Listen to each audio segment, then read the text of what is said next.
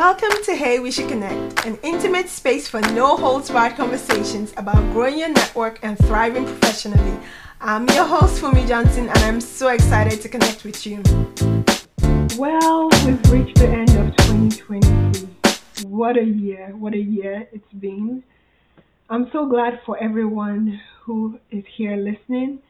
It's been a ride 2023, and thank you for listening. Thank you for being a part of my audience. Thank you for connecting with me here by listening or on my different platforms.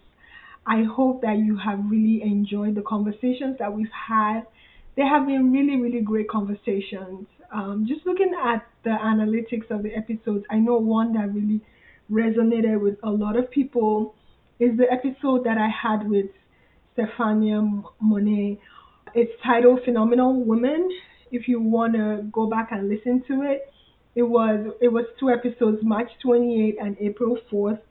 That was a really really great conversation, and this is one of the reasons why I do this, just to share and highlight people's stories and the different ways that they are forging through in their careers, and just the the gap talking about the gap in between A to Z because a lot of times we just see the finished product, we see how people are doing, we don't get to see the behind the scenes and the journey.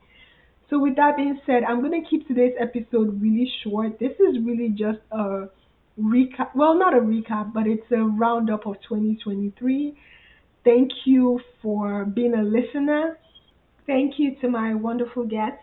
If you have not had a chance to listen to all the episodes, do feel free to listen and please share it as well. Don't keep it to yourself. Share the episode you want to be a guest on the podcast, reach out to me as well. I would love to have guests on the podcast, of course.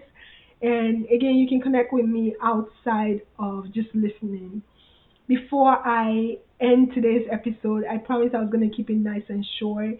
I just want to remind us I know sometimes this lasts as we kind of count down days into the new year it's so easy to get caught up in all of the things that we didn't or didn't accomplish.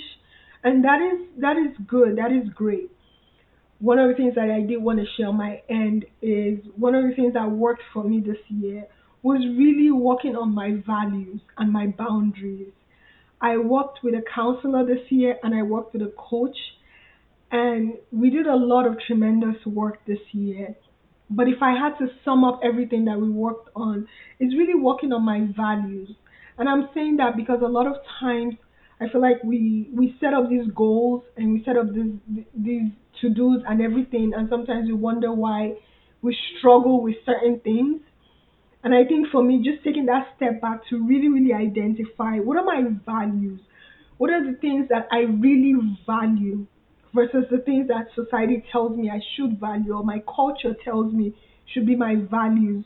So it was really interesting for me to be able to make that connection just by taking a test to really identify what my behavior says my values are, what my action says my values are versus what I'm telling myself. And the other thing that I mentioned was just working on boundaries. Boundaries, boundaries, boundaries. Oh my goodness it's been something that has, you know, I'm still going to carry that work into 2024.